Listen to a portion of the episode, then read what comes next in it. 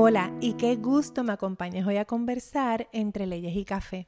Soy la licenciada Melisa Pellicero Ortiz y en este podcast hablaremos sobre una gran variedad de temas legales de forma relajada y sencilla. Esto siempre con la idea de brindarte información valiosa para tu diario vivir. Por supuesto, no puedo dejar afuera mi experiencia como puertorriqueña, madre, trabajadora, empresaria, entre muchos otros temas que me apasionan. Te adelanto que me mueven muchos asuntos, así que como en Puerto Rico tomamos café a cualquier hora, no importa la hora que escuches este episodio, te invito a conversar entre leyes y café. Saludos a todos, le damos la bienvenida a este nuevo episodio entre leyes y café. Hoy no estamos con café, hoy estamos con un poquito de agua porque es un día bien caluroso.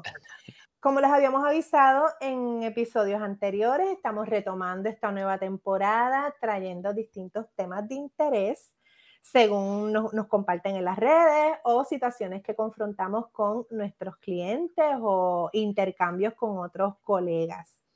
Te recordamos que eh, los condominios ya tienen su propio espacio. El podcast Tu Condominio al Día, pueden buscarla bajo ese mismo nombre. Y allí también van a poder bajar la guía que hemos publicado para estas nuevas juntas de condominio. Estamos empezando el año, así que hay mucha nueva junta y allí van a poder encontrar una guía gratuita de esos primeros pasos que deben ir tomando. Así que les invito a que pasen por allá, escuchen los episodios nuevos que están bien interesantes, muchas entrevistas también. Y allí también entonces podrán conseguir esta guía que hemos preparado para ustedes.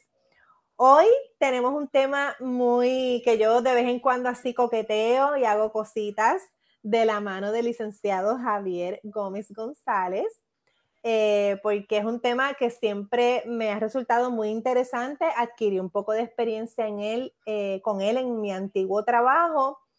Y pues esta parte creativa, que yo creo que todos los abogados tenemos un poquito de eso, pues la puedo sacar a pasear. Cuando trabajamos derechos de autor, y derecho de marcas. Así que hoy invito al experto en este asunto que siempre me lleva de la mano cuando se nos aparece un cliente así bien interesante. Así que te doy la bienvenida, Javier. ¿Cómo estás?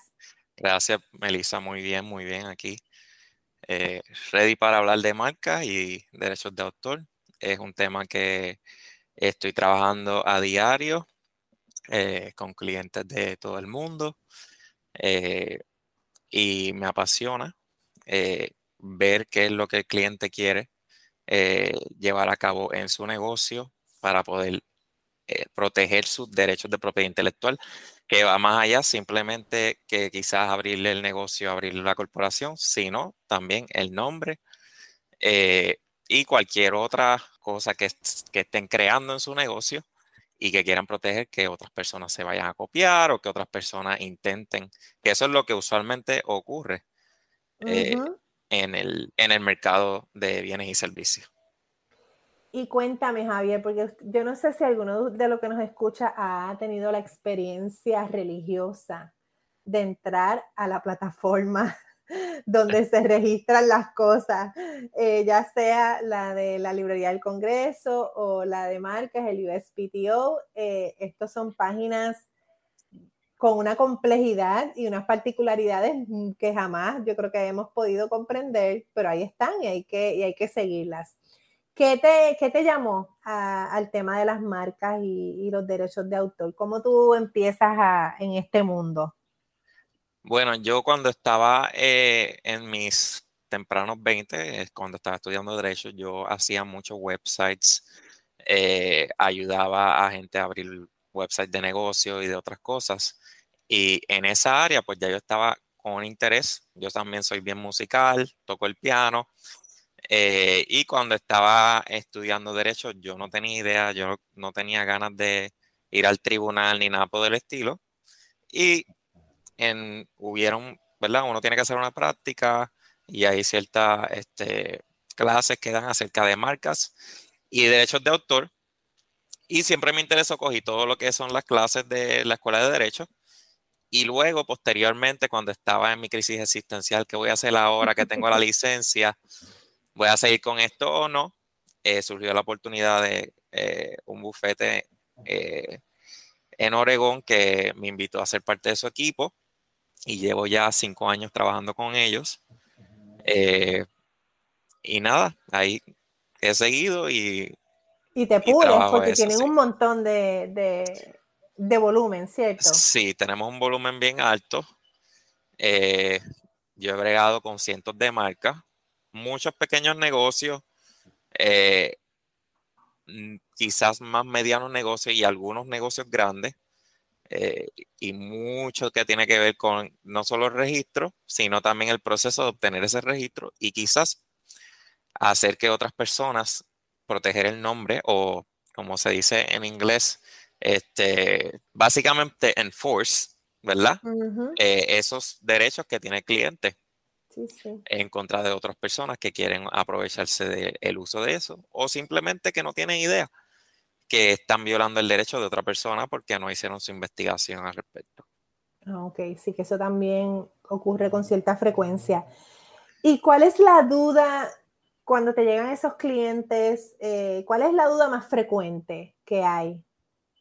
Cuando te llega un pequeño negocio queriendo registrar su marca o, creyendo que tiene un, un, material que es sujeto a derecho de autor, a copyright, a protecciones de copyright.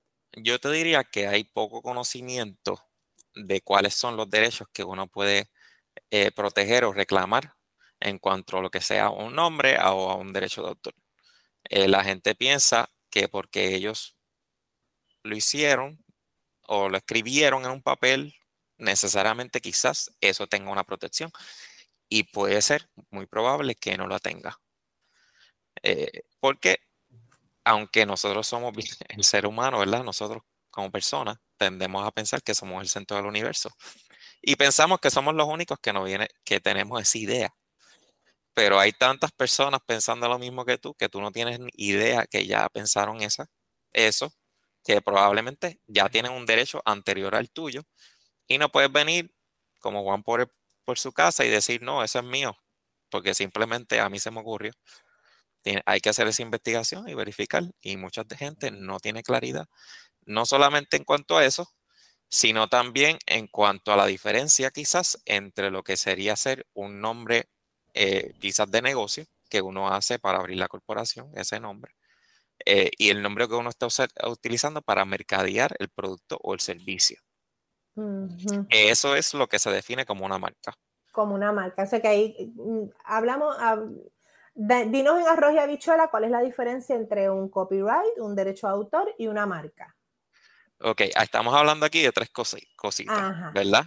Lo que en inglés se conoce como un trade name, ¿verdad? Que simplemente es el nombre que uno le pone al negocio cuando va al Departamento de Estado y crea esa persona jurídica, ¿verdad? Ese negocio jurídico eh, eh, el nombre de la marca, que es lo que identifica el producto o el servicio que se está proveyendo.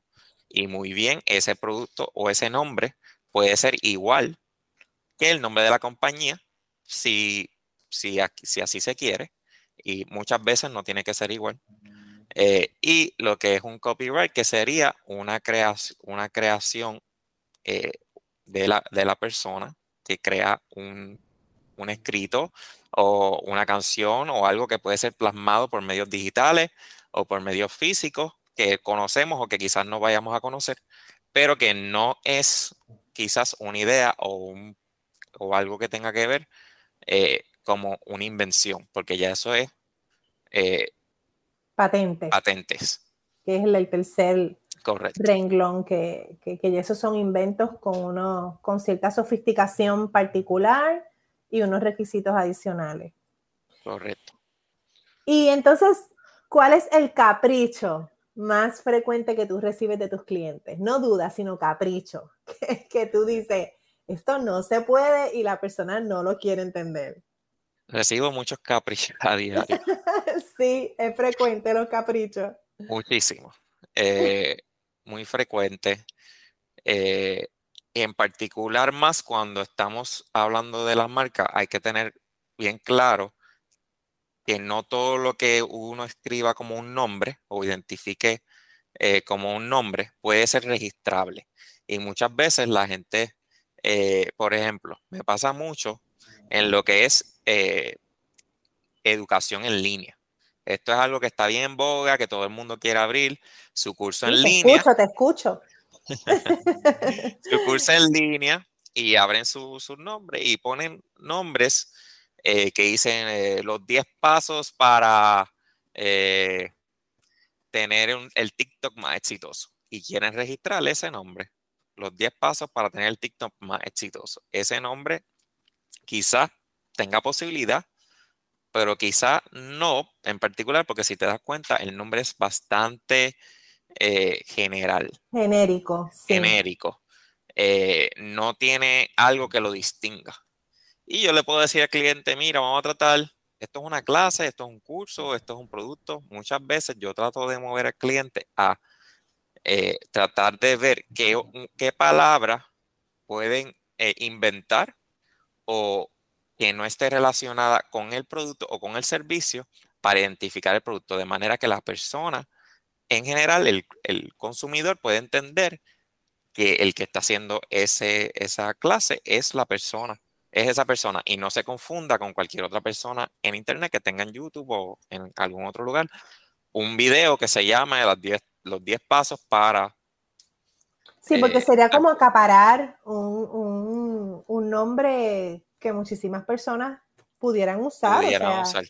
Y, y la ley pretende proteger el uso de esas palabras, ¿verdad? Por ejemplo, este es el ejemplo que yo uso todo el tiempo con mis clientes. Uno sí puede registrar vamos a decir, eh, la compañía de teléfono Apple. El teléfono Apple se llama Apple. Y eso es registrable. Porque la, palabra Apple, que significa manzana, no tiene nada que ver con el teléfono. Simplemente ellos decidieron ponerle eh, manzana al celular. ¿Verdad? Pero si yo soy un agricultor y voy a vender manzana, yo no puedo ponerle el nombre Apple a mis manzanas porque los demás agricultores tienen que tener el derecho de poder decir que ellos también venden manzana. Y usar manzana en su nombre. Y usar manzana en su nombre. Todos pueden usar manzana en su nombre, pero ni entonces ninguno tiene derecho a acaparar el nombre, a protegerlo. Correcto.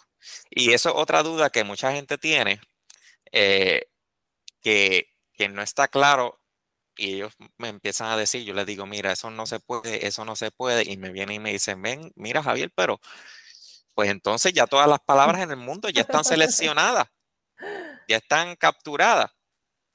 Y yo le digo, no, no, la realidad es que uno puede inventar palabras y uno puede tratar de encontrar palabras que no se están utilizando para ese producto o ese servicio. Porque muy bien, ¿verdad? Aquí quizás hay otros temas porque la palabra Apple es famosa, ¿verdad? El teléfono, ellos son famosos o implica otras cosas. Sí. Pero eh, uno puede quizás tratar de registrar Apple para otros productos, ¿verdad? Que no estén relacionados con tecnología y quizás poder obtener ese registro. Eh, es que sabemos que Apple dudoso porque Apple va a pelear. Sí, Apple pero, tiene la batería de abogados. Sí. Pero en teoría se supone que en teoría. Sí, porque tú registras por clase. O sea, no es que el nombre está acaparado para no hacer más nada con él, sino por clase. Por eso es, y este es un ejemplo que todos los boricuas van a poder entender, existe eh, la marca de zapatos Puma y también sabemos que hay estaciones de gasolina, de combustible, que también se llama Puma. Porque una persona común y corriente, cuando vea el nombre Puma para zapatos, no va a relacionarla con la gasolinera. Claro. Pueden coexistir y eso ocurre mucho también. No, no en todos los casos, porque hay, una, hay unas compañías que se expanden de tal forma, por ejemplo, como Amazon, que podrían impedir que tú puedas tener un registro para Amazon en otra categoría, porque ellos básicamente lo hacen todo. Además de que son famosos. Sí, exacto. Sí, que eso sería un nombre muy difícil de uno asociar con otra cosa que no sea Amazon la tienda. Correcto. Bien difícil. Interesante. Y entonces, cuéntame cómo opera estos mismos elementos que estamos discutiendo, eh, de qué es lo que debe estar mirando la gente al momento de decidir si registrar o no, en el caso de los artistas. Mira, los artistas, yo tengo un love and hate relationships con ellos. ¿Verdad? tengo una relación, porque tengo muchos clientes que son artistas eh, que vienen. Eh, muchos de ellos están comenzando eh, y no tienen claro quizás cuál es su nombre. Pero hay un principio que es que uno no puede necesariamente registrar el nombre, ¿verdad? De un artista siempre y cuando no cumpla con, si, no cumple con ciertos requisitos. ¿Qué son eh, cuáles? danos como que una idea de esos requisitos. Mira, una de las formas en que yo le doy la vuelta al asunto es, eh, él tiene que tener varias, ¿verdad? Eh, tiene que tener varias obras, ¿verdad? Porque aquí hay una relación bien grande entre lo que es copyright y lo que es, y lo que es marca porque el artista está protegiendo su, su, su, obra musical, ya sea por las líricas de la canción, la composición musical, todo eso se protege en copyright. Entonces, nos, la ley de marcas quiere tratar de impedir que se haga un double dipping. ¿Entiendes? Como que proteger doblemente algo que ya está cubierto por la ley, eh, por el copyright. Entonces, ahí eso ocurre también igual con los libros, ¿verdad? Si uno hace un libro o publica un libro, eso está protegido por copyright. Y, sabe, y tú y yo sabemos que eso es automático. La única razón por la cual tú, ¿verdad? En consideración como un artista debes, cuando estás escribiendo un libro, eh, registrarlo es para poder tener eh, fácilmente una causa de acción en los tribunales. Una de las razones principales.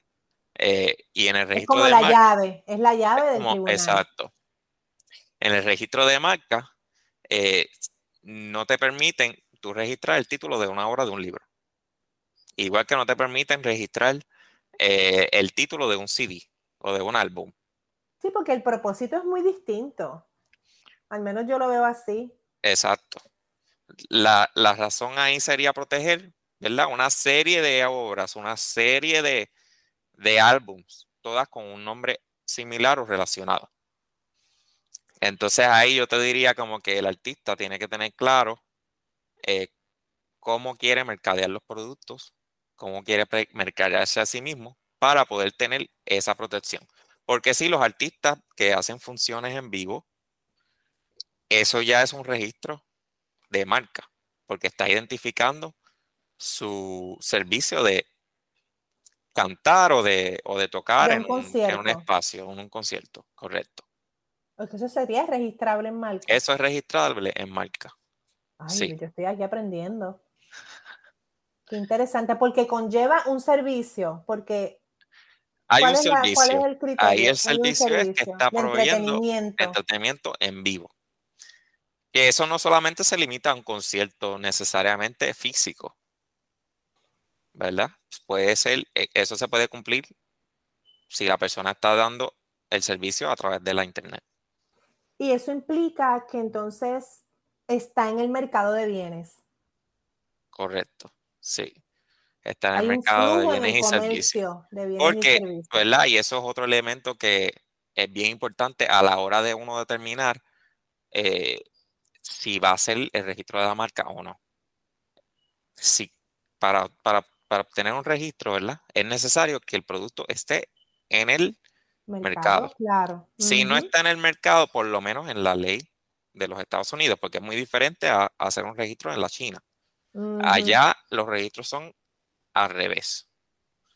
Primero se registra el nombre y por eso hay mucha confusión con esos clientes internacionales que mm. intentan y mucha molestia también de parte de los clientes locales eh, porque sienten que de momento quizás no hay un nombre porque vino alguien de por allá de la China, trató de registrarlo, sin haber hecho nada en el mercado. Entonces ahí me estoy desviando un poquito. Pero no, es, interesante las la, diferencias porque son diferencias que a veces los clientes no entienden. Hay mucha confusión entre muchos de nuestros clientes que quieren registrar una marca sin haber salido antes al mercado y no entienden que eso es un requisito para el registro precisamente. Tienes que haber estado en el mercado o que tengas planes de estar en el mercado próximamente. Cuéntame. Correcto. Si no estás en el mercado, por lo menos planificar estar dentro de ese plazo eh, para poder obtener ese registro. Porque sí hay, hay unos beneficios de, ¿verdad? Hacer el due diligence, hacer eh, la tarea de decir, mira, antes de yo empezar a hacer el producto o el servicio, llamar al, al licenciado, hablar con la licenciada para verificar si lo puedo hacer de esta o tal forma. Porque ahí el licenciado o la licenciada te va a orientar que no es, es importante que se obtenga un nombre que te proteja a largo plazo. Sí, o sea que antes de, de, hacer el invento, la idea y echar a andar esta idea de negocio, uno haga esa consulta, sobre todo el nombre, para que realmente estés trabajando un producto que en el futuro sea registrable. Correcto. No solamente que sea registrable, sino que sea protegible en contra de terceros y no solamente en, Puerto Rico, porque sí sabemos que podemos registrarlo en el Departamento de Estado, pero si lo hacemos ante eh, el USPTO, que es la oficina de gobierno del Departamento de Comercio Federal, que está encargada de proteger eh, o de tener un listado de marcas, te ayuda a tu poder pensar a, largo plazo el expandir el negocio fuera de los, de los límites de Puerto Rico a uno de los estados o territorios de los Estados Unidos. Claro, porque te protegen todo el territorio. Correcto. En todo el país. Mm, qué interesante. Y en cuanto a los nombres, cuéntame, a mí eso del nombre me interesa. Yo que tengo un nombre así, un poquito raro. Eh, ¿qué requisitos hay para inscribir nombres? Digamos, pensando en un artista. Mira, eh, un artista usualmente usa su nombre. Eh, y, no hay problema con eso. Si el nombre es único en, su clase, es, no es tan difícil obtener ese registro, siempre y cuando eh, yo tenga el consentimiento del artista de que se va a usar su nombre para propósito de mercadear el servicio de, por ejemplo, eh, tener un, concierto o una actividad en vivo. Porque hay diferentes categorías que van a proteger al artista, no solamente, ¿verdad? El concierto en vivo, que es la que casi siempre yo uso para proteger eh, inicialmente al cliente. Hay otras categorías que pueden cubrirlo. Pero el artista tiene que tener eso claro. ¿Y los artistas plásticos? ¿Hay alguna categoría para ellos? Hay, hay categorías para ellos. O ellos están vendiendo un producto, pero también puede ser que están vendiendo un servicio. Yo no sé. Si el servicio es. Clases de eh, pintura. Clases de pintura o, o, órdenes eh, custom. Órdenes en masa, exacto. Sí, eh, que la persona va a hacer de acuerdo a pedidos este, específicos. encomiendas. Encomiendas, exacto. Eh, todo eso son diferentes categorías, Melissa. Y todas esas categorías, cada una tiene su costo y hay que ver cuál es la que mejor identifica el negocio principal del cliente. Y por eso es importancia que sean honestos con sus abogados. Eh, que a veces por pretender registrar X o Y cosa que ellos piensan que, que es lo que procede, no comparten toda la información. Exacto, vienen, mira, lo más que me vienen es gente que quiere registrar, por los artistas. Quiero registrar la camisa, el CD, los mugs, los famosos mugs, que tengo uno aquí. Este, eso es lo que todo el mundo quiere registrar. Y yo le digo, para, para, para, para. Ok, eso te va a costar, cada uno son como 300 y pico de dólares. Seguro. Cada clase, cada Seguro, cada clase. Seguro que quiere. Y ahí rápido se echan para atrás. Y yo le digo, mira, no, porque tu, marca en realidad es la marca de concierto. Ajá. No, es, no es que van a abrir una tienda de ropa y van a vender camisas.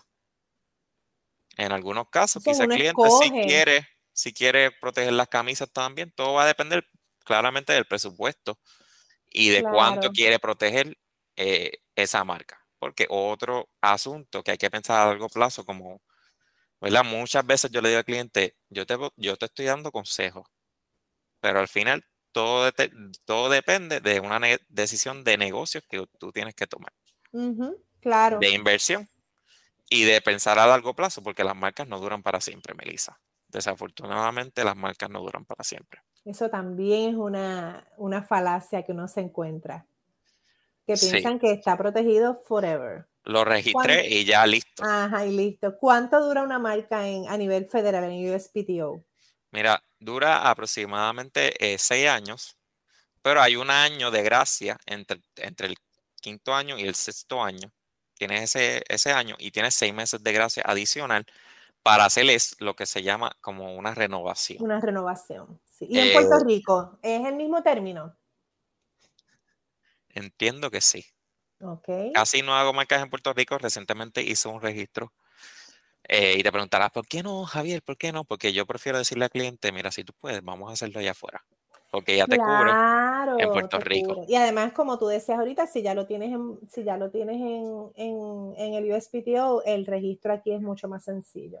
Y, no, es, y no es tan complicado en Puerto Rico, la no es tan complicado. Yo hice hace un, yo registré uno mío, pero hace muchos años, no sé si la ley ha, ha sido enmendada, y creo que me duró 10 años, pero no estoy segura. lo tenemos de asignación. Lo que sí te voy a decir es que es un secretito que yo creo, que yo no sé qué tú piensas, pero yo creo que la mayoría de los negocios y de los, y de los eh, negociantes en Puerto Rico no registran su marca.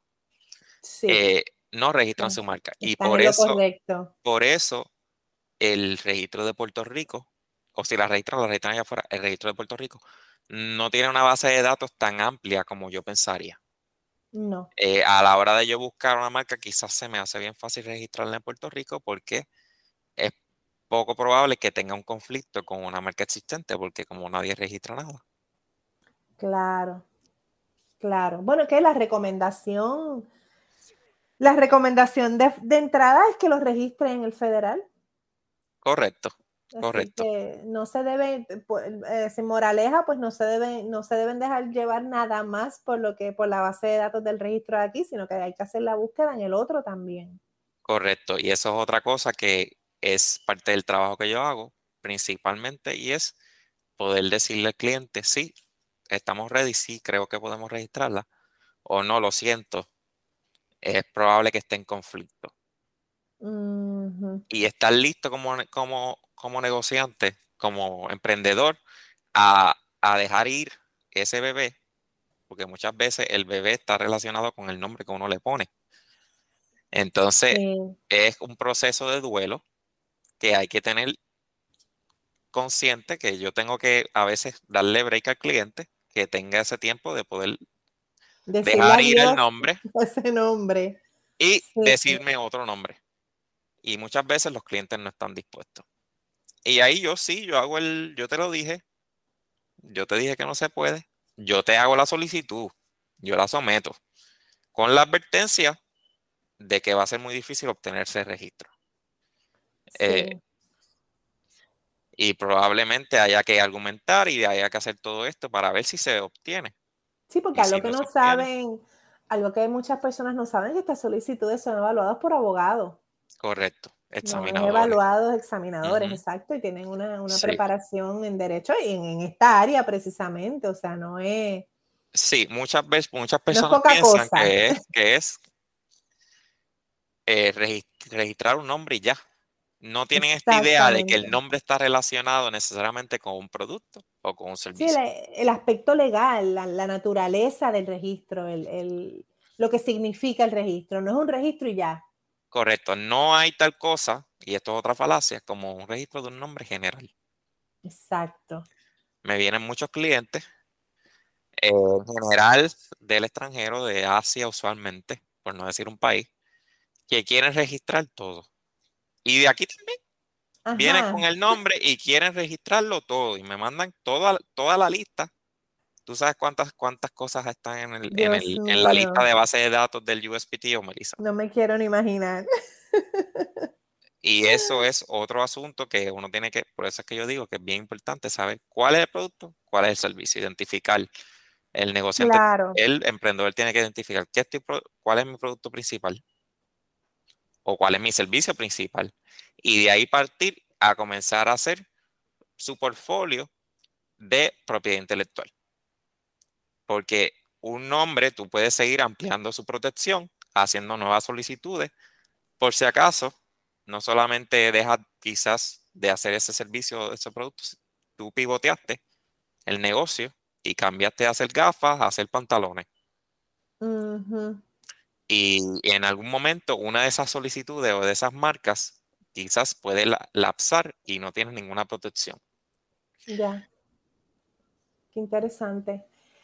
Y, te pregunto, en este ambiente de, registro de marcas y también de derechos de autor, ya lo tengo, ya tengo mi protección, ya sea en uno o el otro.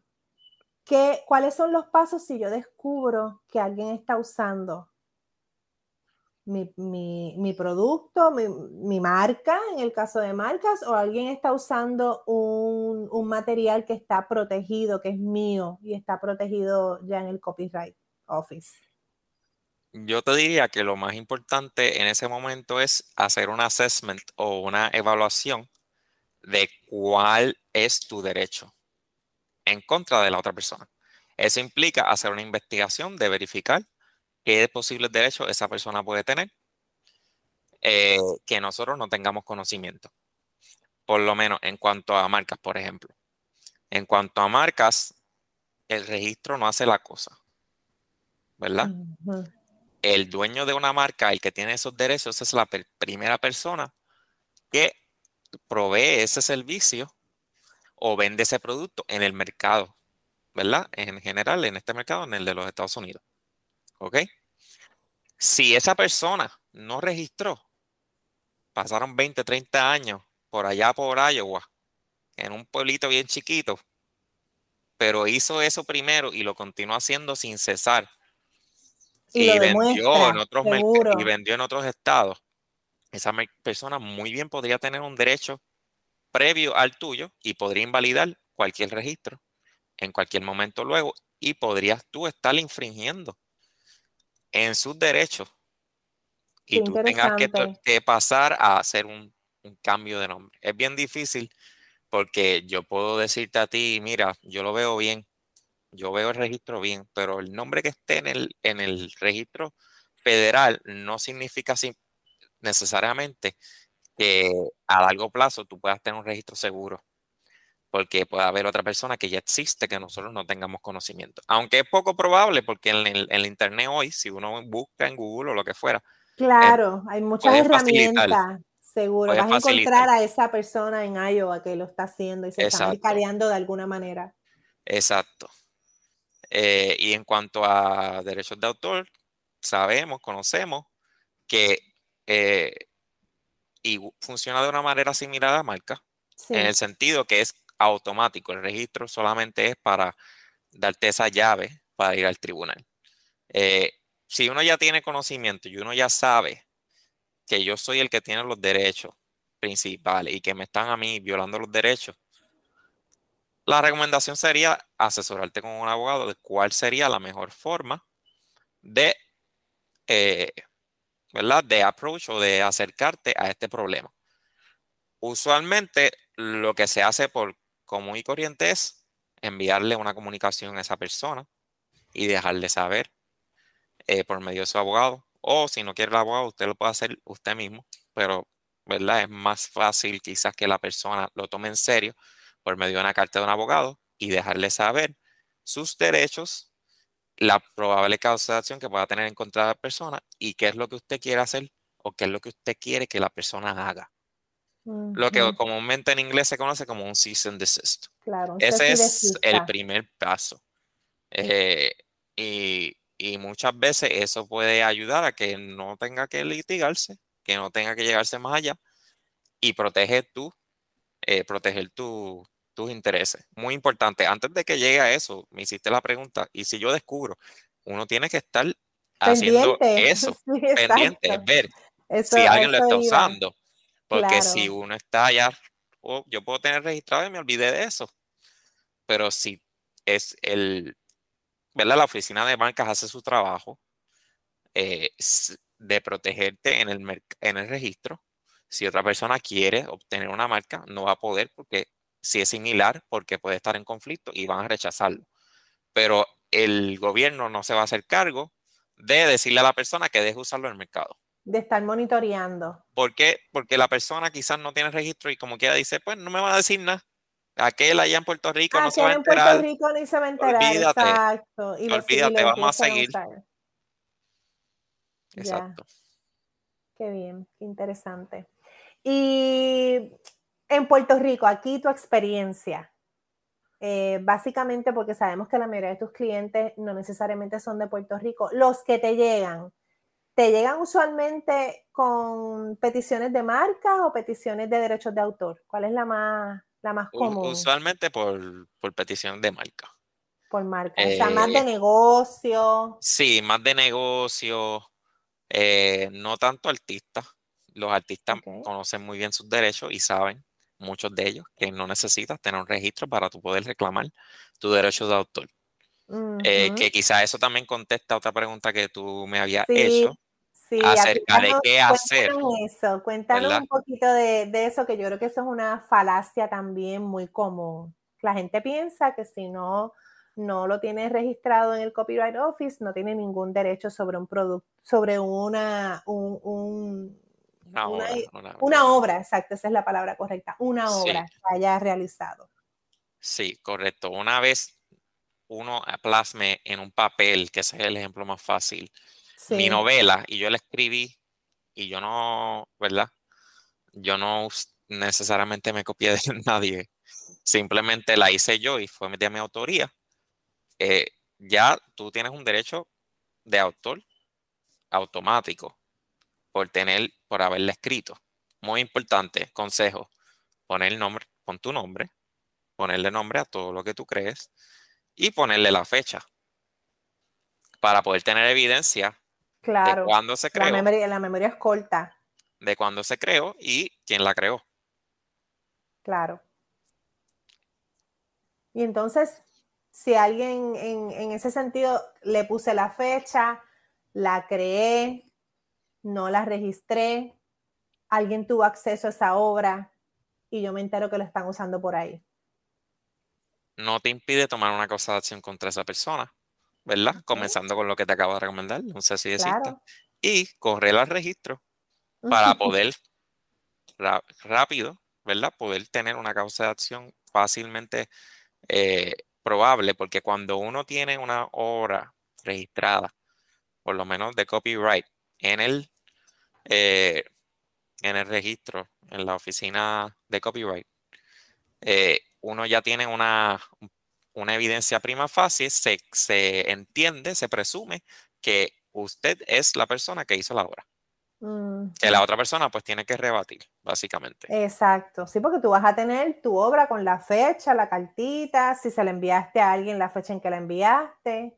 Tú debes tener esa evidencia que la otra persona va a tener que, que como tú dices, refutar. Exacto. Pues, caballero, yo creo que llegamos hasta aquí. Nos hemos extendido un montón en esta conversación. Yo creo que hay tela para cortar. Sí, muchísimo, hemos, hemos, tenido, hemos tenido, ya es el segundo episodio sobre el tema relacionado al apoyo a los artistas y cómo, yo creo que esto aplica a muchas profesiones y lo hemos hablado tú en, privado, de que no se nos educa en muchos de los temas que tienen que ver con nuestras prácticas. A nosotros los abogados no se nos educa a veces en, cómo llevar una oficina, en asuntos de contabilidad, finanzas. Y pasa entonces también con los artistas, que no se les educa en estos temas que son, o sea, inherentes a su, a su profesión, a, proteger su obra, a, a que estar pendiente, eh, a qué tener en cuenta al momento de un contrato, al momento de una encomienda. Y realmente estamos aprendiendo sobre la marcha. Así que en eso yo creo que nos acompañamos unos de otros. Correcto. bueno, pues nos despedimos pendientes a los próximos episodios que venimos con, con unos temas muy interesantes y espero que nos veamos nuevamente entre leyes y café. Así que chao. Te recuerdo que la información contenida en esta publicación es de índole general y se presenta de forma resumida por motivo de tiempo y claridad. Por tanto, la información que te brindo no sustituye el consejo legal y tampoco constituye una relación de abogada-cliente. Para una consulta puedes comunicarte conmigo de forma privada o contactar a tu representante legal de preferencia. Si te agradó este episodio, te invito a que nos dejes tu comentario, lo compartas y nos escribas a través de las redes sociales. De esta manera podremos conocer los temas que interesas escuchar. No olvides valorizar el podcast con tus cinco estrellitas para que así el mensaje llegue a más personas. Te esperamos el próximo episodio, como siempre, entre leyes y café.